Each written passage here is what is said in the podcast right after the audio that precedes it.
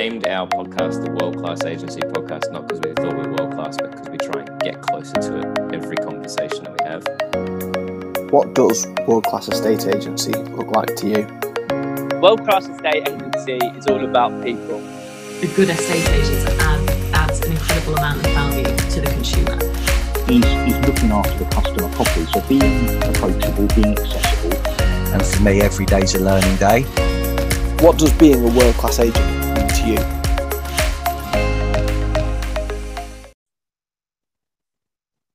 Hello and welcome to today's episode of the World Class Agency Podcast.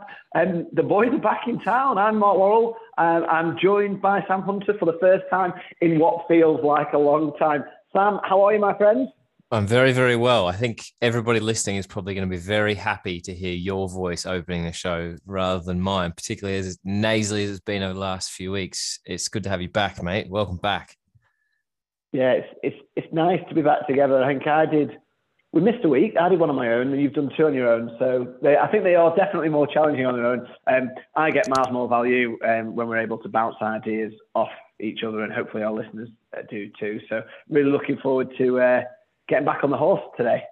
I, am right there with you. I'm not sure how those podcasters or interviewers or whoever it is that build really successful audiences just talking to themselves because it is so challenging to not get any feedback from someone. You know, one of the things we say to our guests every week is the reason we do this with our videos on is so that we can have a conversation like we're actually having a conversation. It's not just audio. And there's a bit about us not talking over the top of each other as well, which doesn't seem to happen at the best of times anyway. But to to recap, particularly the recap, I, I find the intros easy enough because you can just go on a bit of a rant when no one's there reining you in. No, you nice. don't rant, do you? No. Um, but when you're trying to recap and recount the thoughts of a, another individual just after they've shared them and see if there's any way you can add or extract more value from those, it's really difficult without – being like you said, being able to bounce off somebody or being able to to see someone's head nodding or sometimes the head shaking with what fuck are you talking about? So I'm very glad that we got the band back together. Um, and I'm really looking forward to today. Yeah, absolutely. Um, and apologies on my behalf, a couple of scheduling conflicts, bit of a family holiday in there as, as well. We've not missed very many. I think this is this is going to be 118, 119. Yeah, um, close to it. Some, something like that. So we've not missed very many, but yeah, we'll uh, we'll we'll try and be much more consistent moving forward. But before we jump into today's episode, I just wanted to um, thank thank you and also thank all of the listeners as well. It's been probably it's been oh, it's been ages, probably a month since I did the marathon now. But do you know what? And we've not we've we've hardly spoken about it. Some one thing that got me through that horrendous ordeal. I did not enjoy it at all, by the way. One thing that got me through was knowing that we talked about it publicly on this podcast and knowing that if I was going to stop, then I would have to come on and say, oh, do you know what? I failed. I got cramp after 12 miles, blah, blah, blah. All those excuses that I could have used. So thank you to you and thank you to all the listeners because genuinely it was that, you know, again, it comes back to sort of what we talked about this time last year and that accountability. When you put mm. something out publicly, you, you've either got to achieve it or you've got to face the face the very brutal failure of not doing it. I, I don't think there was ever any doubt of you actually completing that. You know, you'd put in the hard yards and it was always going to be tough. You know, if you ever decide to run another marathon again, it'll be infinitely, like genuinely, unmeasurably easier because you've done it already. You know, your body knows what it's capable. Your brain can't tell you to piss off anymore. So, I, I you know, it's very nice of you to sort of say that everybody listening played a small part in getting over that line. But I think you put in the hard work and you you had that consistency and you got yourself there. And actually now you've got a winner's medal around your neck. Not actually around your neck today. That'd be a bit weird. Still wearing it. Yeah, you're like one of those guys that goes to a festival and you keep the wristband on for the next year. Um, he doesn't have his medal on for everyone listening, by the way. Um, unless it's under your shirt. You do look very smart this morning. Um, but I think yeah, it's it's a moment you've got to look back and be proud of. And actually, it's it shows you you, you get out what you put in. You know, you worked your ass off and you got the result. That is the reality of the market that we sort of find ourselves in now. If we turn this back to the state agency for 30 seconds before our guest arrives, it's, you know, we put out a, I did a video on Facebook Live last week uh, off the back of the podcast that we recorded last week. um, about how you get people motivated and thinking about moving house now. Whether they're actually going to move or not is irrelevant. You've got to get the signed listing agreements and you've got to put them away behind a locked door to make sure that nobody else can get access to them. Your competitors, anybody, right? Private sales, people knocking on doors. Um, and that's been really well received. And a lot of people were like, actually, I have been sort of order taking and I have been saying, I'll call you next year to all these people. When the reality is, both them and I were thinking that selling means Rightmove when mm-hmm. actually selling means organizing and getting everything ready. Yeah. It doesn't actually mean moving house. It doesn't actually mean viewings. It means doing all the steps in the process that we probably leave until after we're ready to rock and roll ahead of time so that when everybody's ready everything's lined up and you've got control over that person's you know move you've got their instruction you're going to help them find new stuff. You can talk to people who might be living in houses that they want ahead of time as well. And it just snowballs into this really positive um, environment to be working in through these months where maybe people don't want to have viewings around and it is muddy and it is cold and it is shit but you can still get instructions. So do you know one thing I want to pick up on on there and just very quickly before we dive in and, and, introduce today's guest? We had a conversation about this. I watched that video and we were having a conversation about this. And I think we talked on the show about the importance of prospecting and speaking to people at this time of year. But I think the point that you made in that video is actually a really valid one that it's not only speaking to people, but it's controlling the rhetoric, controlling the conversations, guiding people. Um, so you're not just saying, okay, I'll call you next year. You're saying, well, you're challenging them and you, have you thought about this? We said before as agents, you know, the language we use is our weapon. It's going to be so important over the next six, eight weeks that we are challenging people rather than just saying, okay, let's wait till, till next year because the really, the best estate agents will be doing that and getting those signed listing agreements, like you say. I think it's a really important point. Absolutely. Okay, cool. Let's go in. Let, let's dive in and introduce today's guest, Sam. Today's guest started his business from home in 2004 and has grown it over the last 17 years to be a two branch network with 16 staff. While he's still out on the tools every now and again, he spends most of his time working on the business and looking at ways of growing and future proofing his own agency as well as delivering on the customer service he prides himself on for the people that he works for. He's probably still recovering from how many times he had to walk up the stairs at the stage of the ESTAS last week after winning award after award. Stacey Davies Bowler, director of Pinewood Property. Sorry about that. Welcome to the World Class Agency podcast. Hi, Sam. Good morning. Good morning. Good morning, Stacey. A few, Come on. a few Sorry. awards. A few, a few awards. Was it? What? What did you? Uh, what did you take home?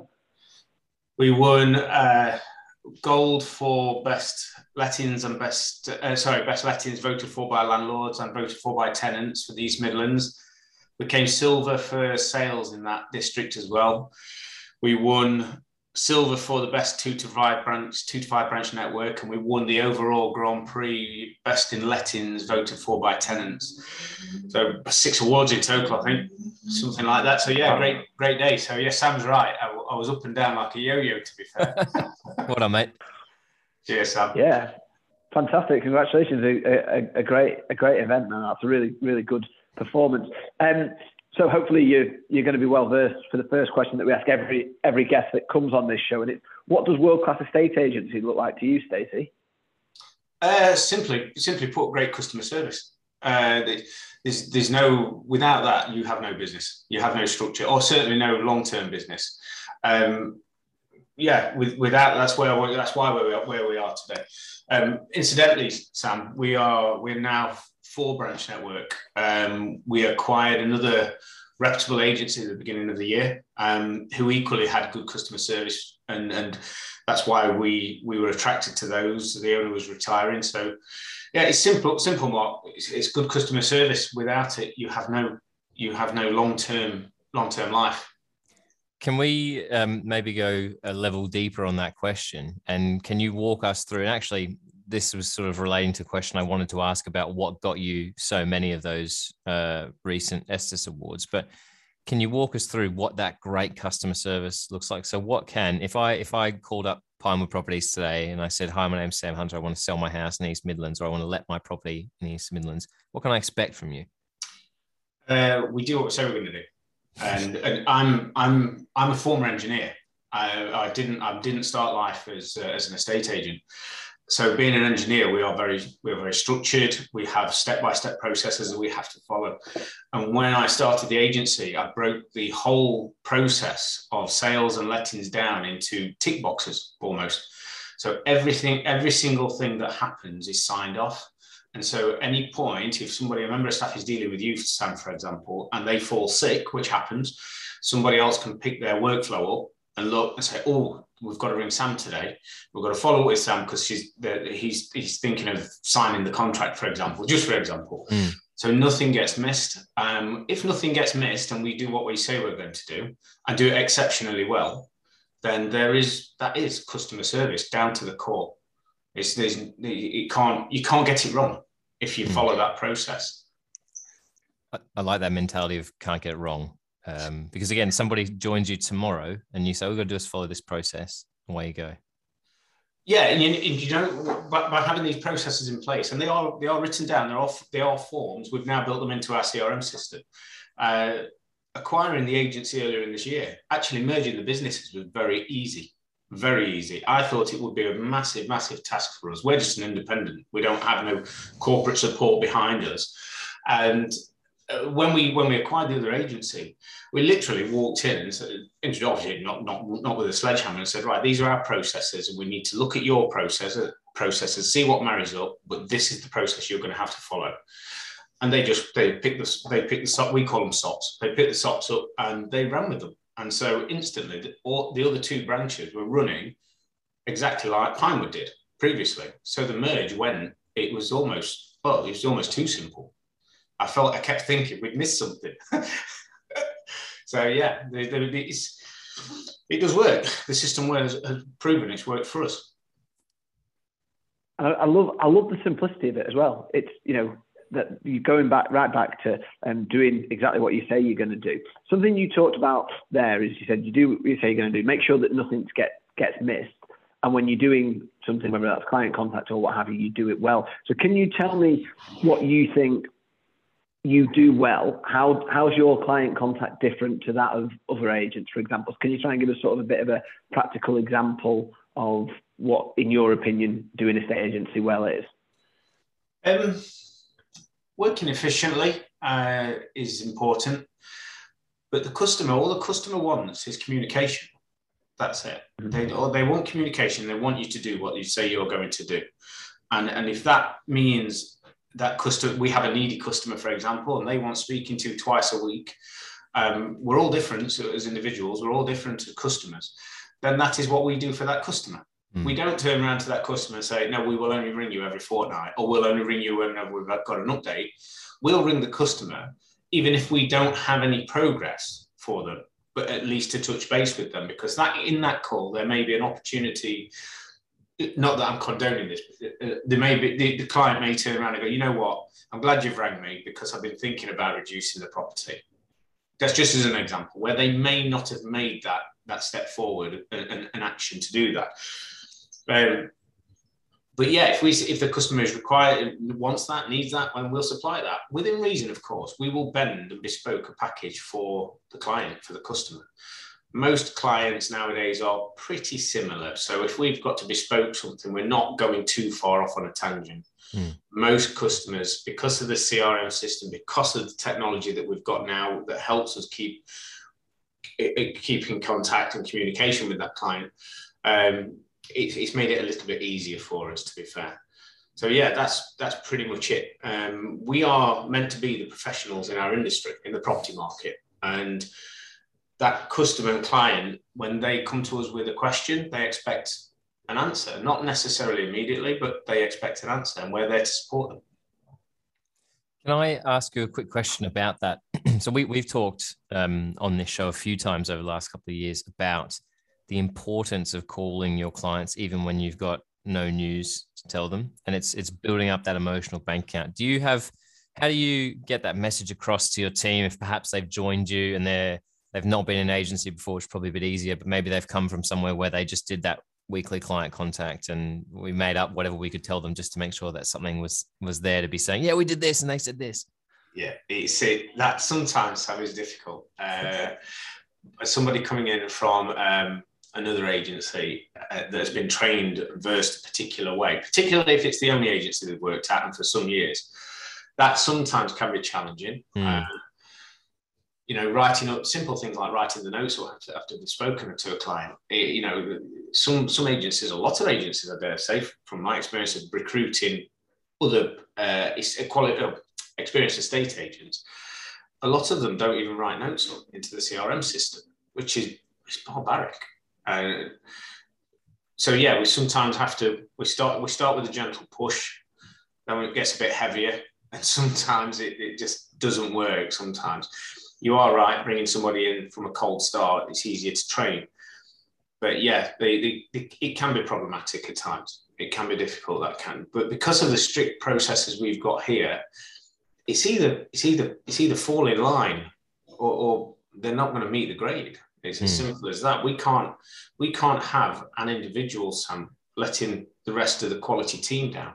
You know, it's it's without well, we're right back to my first statement. Without good customer service, we don't have a long business. So that was actually going to be my next question because we, we don't talk about recruitment enough on this. Uh, and actually, Mark and I have conversations like in our real lives as, as mates about the challenges around recruitment and how do you know if somebody's right? Because everyone interviews well, you know, but actually, we've had some, uh, well, we've had more success over the last three or four months. Maybe it's a bit longer. And I'm just, yeah. I'm, I, I, feel like my team's going to listen to this now and be like, I started five months ago. Are you saying I'm shit?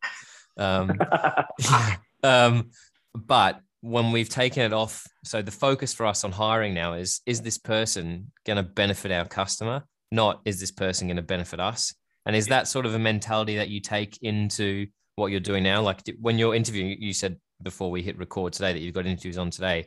Yeah. Are you going to be visualizing them talking to the people that matter most to you? Absolutely. Absolutely. Uh, recruitment for me personally is, is a nightmare job. I dislike it immensely uh, because you, you, I think you've just said it, Sam. People, we, we have a two stage interview to try and um, filter out those that are putting on a front for that first interview. Um, but even so, there's so many slip through the net. And when the, the, first day they turn up, you wonder where that person, this, that, that person's gone that you interviewed because they're completely different, completely different people. Yeah, we, we, we're now completely and utterly focused on the customer service. I would sooner recruit somebody that's got an understanding of customer service and seems to have the right attitude, which is difficult to get in a you know in a one or two hour interview, mm. but seems to have the right attitude towards the customer, not towards our industry or towards the business. Because we can train the industry, we can give them that information, we can train them our processes and give them all that information, but we can't train their attitude. That attitude is inbuilt in nearly all of us. You, you will have your own attitude towards business or individuals or people or the company. I've got my own, and and to be fair, not many of us move. So we t- we look for the the individual that appears to have the right attitude, but but the right focus in customer service. So we would be more likely to recruit somebody that's come from a customer service background and actually an estate agency background. The only problem we've experienced with that is a lot of people don't really understand the pressures that come in a state agency, the, the, the, the pace at which this industry runs is immense now. It's non-stop. So that can often add pressure that some people are not comfortable with. Mm. You love it or loathe it, Sam, I think. Yeah, I, I, I, agree. Do you think I want to I want to talk about sort of changes in, in your business and in in your service since you were you were set up? But I just wanted to talk about that those pressures that you you you mentioned there. Do you think that's something that's got worse whilst you've been in business? Do you think that those pressures have increased? Yeah, yeah, yeah. Customer demands um, demands or expectations. I'm not sure, but them two have probably merged. Them two words uh, have increased incredibly absolutely incredibly. And then you've got the added pressure of, in, and I'm only speaking about state agency, you've got added pressure of uh, corporates cut, cutting fees, slashing fees. So it's almost a race to the bottom. And then, and on top of that, compounding that is this expectation, high expectation from the customer. So you're, having, you're having to give in a, an A star performance for sometimes, uh, you know, a, a C grade fee so to speak. We have been reluctant as a company to chase to the bottom, um, to try and say to the client, look, you can you can go and get your you know 0.5% on your sale or you can go and get your you know 7% fully managed but you're not going to get our service. And we do see mark we do see customers go that way and then come back to us. We do see it so we know that the service isn't there when they're chasing to the bottom but that that those two things customer expectation um, and demand and the fee thing has increased pressure massively across across this country. We're members of the fia and we've got you know affiliates all over the all over the country. And they're all i've had this conversation with them and they're all experiencing the same thing. So it's this customer expectation v fees. And how, how do you protect your team from that, from those you know, those pressures that you, you talk about? Because I think it's really important that you know we do protect them to a to a certain extent, if it's possible to protect them. yeah that one's hard mark if i'm being truthful. Um, a lot of the backroom conversations I, I don't that i have to have and decisions i have to make i don't often spill that into the into the main team. I try to keep almost like a the, the swan scenario you know on the top it's all lovely underneath you're paddling like mad. And I try to allow them to see the swan yeah rather Yeah. than the swan's feet so uh, it's it is a tough one, and there are certain members of the team, like the branch managers, for example, they have to be involved, um, and they, those pressures are added to them. But most of the front office team and the back office team are kept quietly comfortable. I think when it comes to the information, I, I just I give them the positive stuff, the positive stories to keep them upbeat. It is um, one of the real challenges of leadership, I think, because you want to be as a leader. I mean, certainly the people that um, I look to to advise me, I guess, we all want to be as transparent as possible. But there is a time and a place for you know even a business that is flying has shit days. You know, Oh. speaking very frankly, and actually do you want to share those times with the rest of the team? Not really, because actually it may impact them on a greater scale than um, otherwise it, it should, because they don't know the the rest of the story or anything like that. And and it's a really double-edged sword. I mean, we we used to in this business as we were building it, it was really easy when there was a handful of us, you know, because everyone was in it, everyone knew everything. You sat next to each other, the good, the bad, and the ugly was all there and you just you just fought on you just kept rowing every single day. And now that there's a few more people you pick and choose at what point you tell you'd still tell the whole like all the stories but you pick and choose at what point everybody comes into it. And that's actually a real fundamental challenge. I still find myself in i want to tell everybody everything but actually you do you do need to protect them from the emotional roller coaster of what goes on in a business almost every day I think it could, it could, and because everybody's different, pe- people can sometimes hang on to. Um, I was going to say negative news. I don't mean negative news, but um, you know, something that's not going quite so well, especially if it touches their industry or in my industry, uh, sorry, their sector or, or Mm. maybe a particular branch. Some people will just hang on to it, and it can have a real negative mental effect on those individuals. And we're not all made the same, Sam. And and some of us handle information um, positive or negative differently. You know, it's so yeah, it is. It is for my because I I I'm not a trained manager or trained boss. I I almost fell into this industry twenty odd years ago. Um, yeah, for me, it's one of the biggest challenges is is managing staff, managing people. And as you're right, we were exactly the same as as Homesearch. Um, we used to all work in the same singular office all together, all shouting across, and it was all bedlam, and we all knew each other's inside leg measurements and everything. It was just, and as the team's grown to what is now four branches and, and 30 something staff, it is it's really quite challenging for, for mm. me as an individual. But so yeah, I will only give them certain bits of news, just like you guys. Really, the industries, although we're different, although we're in the same same sector, the industries are different. We, from a management perspective, we do the same as you. Um, we're recording this, and it's uh, start of November. This is going to go out um, in a week's time. And Mark and I were talking in our intro about how you could almost split the industry in two different camps at this time of year every year. It doesn't matter if we're coming off the back of the biggest boom market that there's been in, you know, everyone's memory, basically, or whether it's been that before Brexit market where nothing really happened and everyone's sort of scraping by. As soon as it seems to hit November and everyone's, you know, wiped their Halloween paint off and thrown their pumpkins away, there's there's one half of an industry that's shutting up shop. And there's other another half of the industry that's like, right, this is actually the time where I can widen the gap between me and my nearest competitors because I understand that there is still so many crucial conversations to be having out in the market. How do you like one? I, am pretty sure I know what camp you sit in, but confirm that for us. And how do you guys go about keeping your teams focused on, you know, having that high level of stock through these these winter months where traditionally people are just like, oh, I'll just wait to spring. I think, Sam, in truth, it's for me, it's very, it's not simple. Of course, it's not simple. It'd be very, very naive of me to suggest that. But the, the, the answer to that question is straightforward. Um, many years ago, I said to a chap, there, there was a comment, um, sorry, not me, who's a, a, colleague of mine, said to a chap who was in a meeting room. And this chap, not mentioning his name, very experienced in the industry, very well known. And uh, the question was thrown, how do I get more? I need more valuations. Okay, how do I get more valuations? And this chap turned around to my colleague and said, uh, You should be prospecting six months ago. So if you're not prospecting and you haven't been for six months, you've missed the boat, basically, for now. Mm.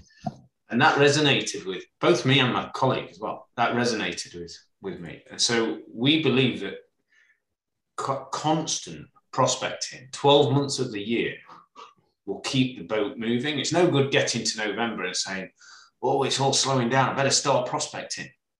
You've got to be prospecting for November in June, in you know May, to to to stand a chance of bringing that stock in. There is still stock coming to the market, Sam, as you know. Um, mm. It just slows down. There's still people selling. There's still people buying.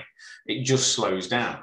And if we want to be one of those agents that are taking on that stock, that limited amount of stock, we need to be the brand that is landing on their doorstep. And we need to be the brand that is showing a positive and assertive uh, move towards selling and marketing and listing property. If we just, if, if, if for example, we put this call down and this call, and I didn't prospect and I hadn't prospected from summer, midsummer, early summer, and I just sat, what am I waiting for? I'm waiting for the phone to ring. Mm.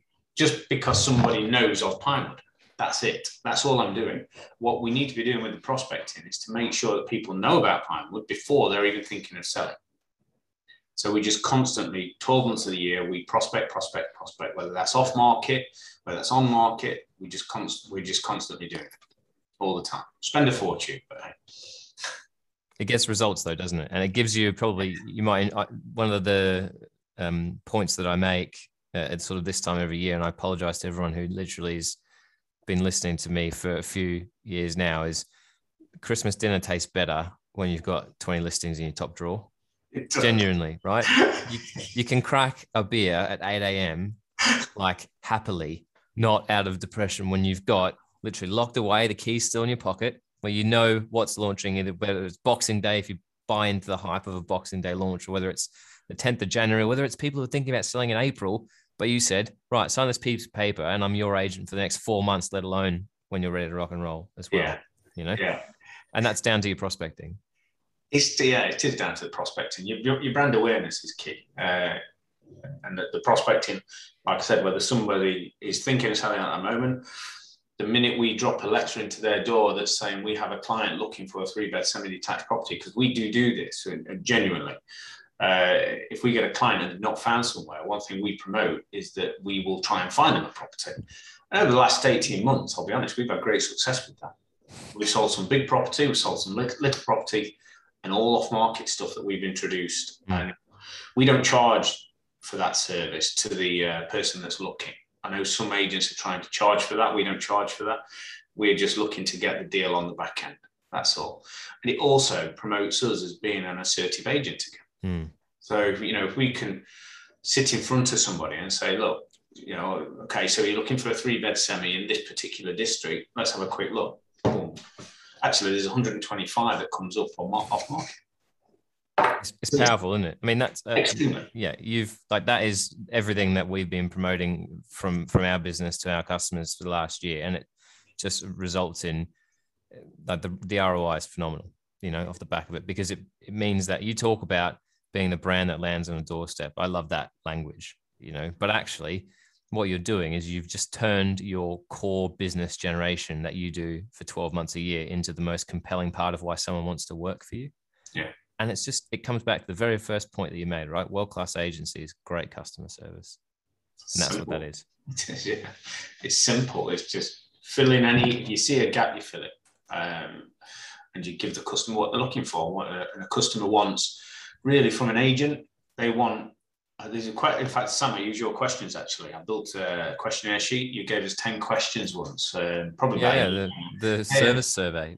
yeah, yeah, yeah. And we still use it. All our valuers still use it. Not not on every client because it's not always suitable. yeah, yeah. Uh, but you know, on the majority, 80% probably. And one of the questions on there is quality. And what what has uh, resonated with me? It's it's what are the three most what are the three things you expect From your estate agent. yeah, from your estate agent. And it's it's um, what's interesting, and we keep our we keep them, we scan them and store them to the uh, to the client in the CRM system. That's so cool. What what's interesting is that those three answers are nearly always, Always the same. The same, Yeah. always. Communication, a reasonable fee, and sell my house. Yeah. That's it. The three things that customers want from the estate agent.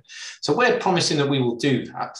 Great customer service, a reasonable fee, and we will sell your house as long as they list it at the price that we believe is, is sensible, of course. And if it, on top of that, we can then help them find a house, that's something they didn't expect. That's got to be not just excellent customer service, superb hmm. customer service. If they ever think of selling a house again, I believe they're only ever going to come back to us. So remember what I said about the customer service is we're not here for the get rich quick scheme, as is a long term view, and we want repeat customers, and we, we're getting that all the time now. So I love that. good. I want to, um, I want, I want, I want to take a bit of a sideways step from the Sam Hunter and Homesearch loving for a minute. If that's all right, Sorry, guys. guys. It's a good survey. Let's- let's- It is good. It is. It works. It does work. It Yeah. breaks that ice, Sam. Yeah. I was, I was going to ask if there was a tool that you know that could could do all of this cool new business generation. Move on. Um, um, right, I, I, just want to just, just just before we wrap up, Stacey, I really appreciate your time. Really appreciate your honesty as well. Um, a, a few minutes ago when you were talking about leadership and um, the the swan analogy, really really like that, and I was very honest. So thank you very much for that. But I just want to talk about Pinewood and sort of a little bit about the future. You, you said about your acquisition earlier this year. What what's next um, for Pinewood, and how has your business changed since launching it? Has it changed more in the last two years because of everything that's gone on, or has it been sort of a, a gradual progression? No, it's, it's been a gradual progression, Mark. Um, we, we actually started Life Out as a, a property management and investment company. Um, so we didn't actually initially do sales. And that then evolved and we ended up incorporating sales and then quickly realized we needed more than just two legs to our business. So we now do land, we now do new homes, uh, we now do developments. So we've, we've, in theory, got five legs to our business. And the reason why, and this was not instant, Mark, this, this is something that just, we introduced another leg once we were settled, then we'd introduce another leg. And once we were, so it's been a steady thing. Um, so more calculated rather than going bang, bang, bang. Uh, my view of that was if, if say, hypothetically, uh, land land just the desire for land just fell off the face of the earth because you know no planners were granting planning hypothetically. We've still got four other legs to our business. If land fell off the earth that would mean naturally new builds would fell off the end of the earth. But that means we've still got three legs to our business so we're still very stable. And so for me having the different legs that that makes us a strong and, and stable company. But no it was an, an evolution um, and we, we slowly developed these over the years to where we are today.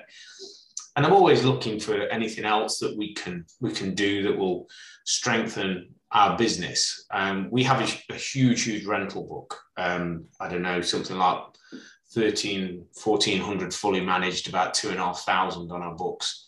So that alone makes us very stable, very strong. Um, so if the housing market crashes altogether, if nothing, no other business exchanged, our management book will keep us keep us nice and stable. Um, for the future, uh, the plan is to still grow. We're only just settling off the back of the acquisition uh, back in March, and um, yeah, I'm already in talks with another agency, uh, and we're plan- I'd, I'd, like to see seven branches. Um, there's something, and uh, Sam, you you'll probably know, you might know Mark as well, but uh, there's a an Australian, I think he's Australian. Forgive me, Sam, if he's not. Uh, uh, Darren Sherlock. Uh, he, I've seen him speak a few times. He's a, an economist, um, but he specialises in the property market very, very intelligent man, very intelligent man. And I saw him talk at the ARLA conference uh, many years ago, about 15 years, no, not 15, about 10 years ago. And he was talking about uh, estate agent structure and branch numbers and where you fall into profit. If you're doing, if you're doing a good job, basically at one branch, you'll be making good money. Mm. If you're doing a good job. Two branches, you're going to see it start getting tighter. Three branches, it's really tight. At four, you start making good money again. Hmm. and then at five, gets tighter, six, tighter, seven, you're off the scale. You're making big, big money. So my target is seven branches by the time I'm 55, which I've got six years, five and a half years to go. but whether we go, sorry. I love it. I love I love the the timeline on it. All of that. Mm. That's that's great. Those, those, to have those targets, I think, is always really positive. It's a, it's a, it's a whether we achieve that, Mark, but we've got to have those. We've got to set the goals, otherwise we'll just drift. I'm pretty confident you will. I hope so. I hope you're right. I hope you're right. Stacey, I think um, I've, I've, been making notes this whole conversation, um, and you know, the first question was, "What does world-class estate agency look like to you?" And you said it's great customer service. And for the last half an hour, we've been literally dissecting what that actually looks like. You know, from how you bring new people into the business and how they focus has to be on the customer rather than your business because that's what's going to make it long term through to you know how you actually help people move house not just put a sign out the front whack it on a portal and hope for the best. So yeah. it's been a great conversation from mark and i's perspective and i think everybody listening is going to be able to take loads out of this as well. So from both of us and everyone listening i just wanted to say a really sincere thank you and an apology for saying you only had two offices and 16 staff when you got four and 30 there you go. So, so I mean, it's, it's all a bit of a blur since March anyway. So, uh, you know, I, I understand this. It's, it's, fine. You're not to know that. So, uh, I'm still, even all the digital footprint that we've got out there, we're still tidying that bit up. Mm. You hmm. know, there's information like where you've picked that information up from that needs changing. But that's been the biggest challenge for me, truthful, that digital footprint. Yeah. So, yeah. No, but thank you guys for for inviting me. I've actually I've ever not I sound like I'm surprised. I've enjoyed it. I always enjoy talking to you, Sam. Anyway, but and Mark, I've enjoyed you today as well. Cheers, Stacey. Thank you. You're welcome, mate. You're welcome. A massive thank you once again to Stacey Davies-Bowler for joining us from Pinewood Properties today. And um, I don't know about you, Sam. Um, I didn't congratulate you on your ESTAS Award, actually, but enough enough about you. Um, what I really liked about the chat um, within that was the simplicity and how it started. So it was just simple. And I always say to people, and when we're recruiting and we're speaking to people about estate agency, um, it is a simple industry that people manage to get so so wrong. And I think his answer to world class agency um, was unashamedly simple: great customer service. And yeah. you know, he, he put it back and even went as far to say, you know, without that, you have no long term business. And I'm thinking thinking back to some businesses that start up and charge low fees and offer terrible customer service that go back then down by the wayside in a couple of years. And I'm thinking there's loads of agents that be listening to this that understand the flip side of that. That if you have poor customer service, you might have a business short term, but not long term.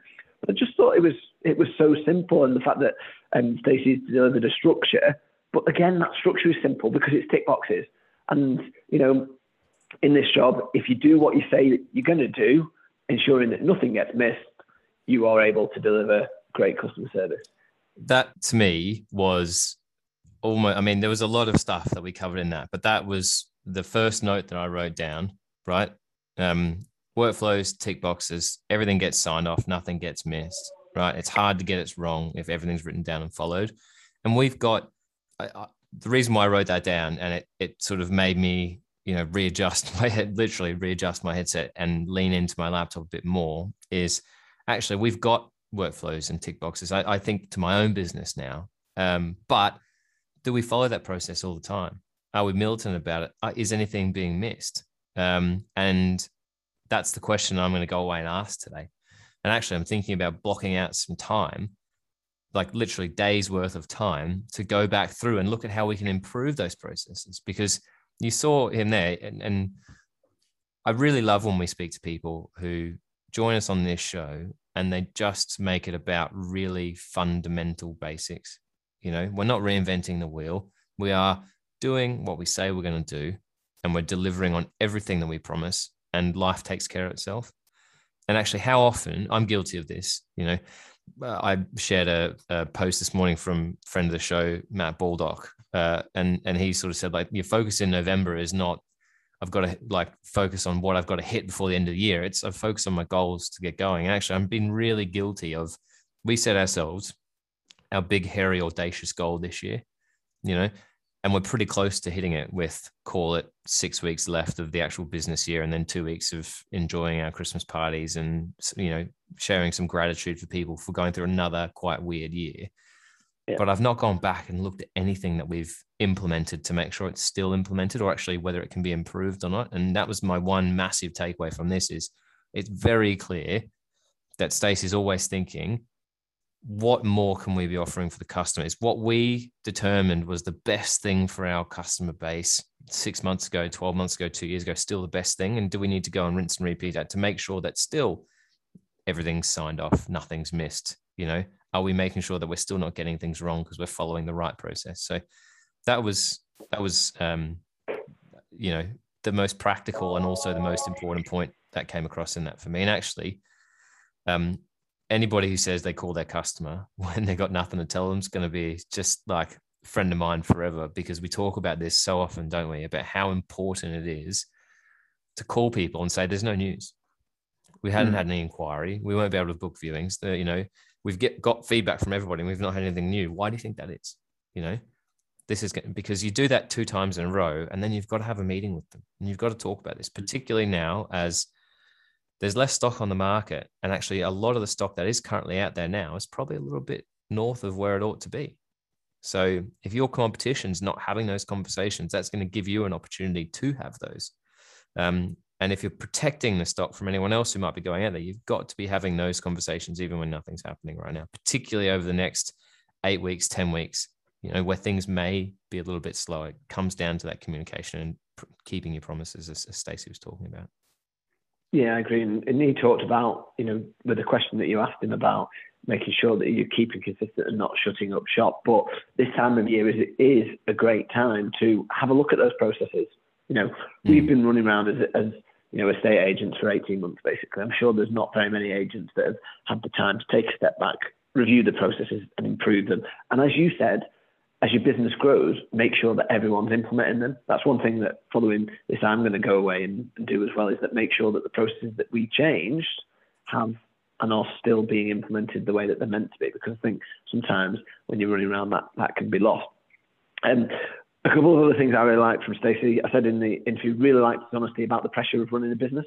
Mm. Um, probably didn't expect him to be quite as honest as he, as he, as he was with that. And that, that's one analogy. So hopefully, if there are any business leaders listening that do feel like that, um, then they get that little bit of reassurance of knowing that they're not on their own as well. Um, with with having those sorts of thoughts, um, and the final point I just want to talk about, Sam, is the big thing that I'm taking away from from this, and it's it's just a reminder. No matter how many times you, you hear this sort of thing, you know, when you when we do something like this, you only need one thing to take away. My one thing today, the biggest thing for me was, the, you know, I need more instructions. Okay, you should have been prospecting six, 12 months ago then. Yeah. You've got to prospect 12, 12 months of the year. So, so powerful. And I think we all know, you know, so true.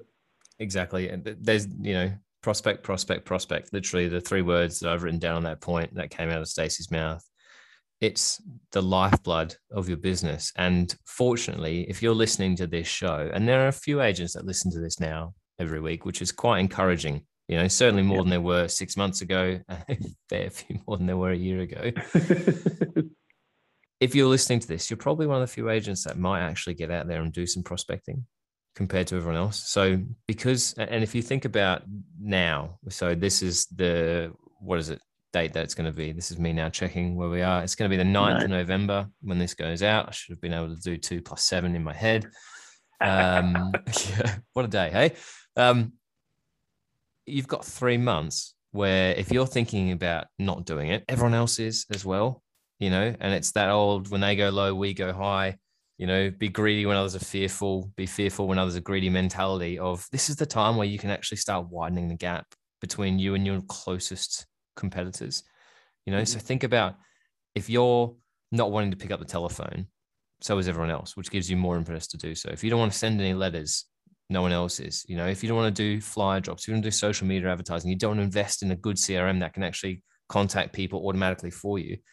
They're all the biggest, clearest, most obvious, in some cases, simplest opportunities for you as well. You know, it's a wonderful time of year. Everybody you know is talking to everybody they know right now.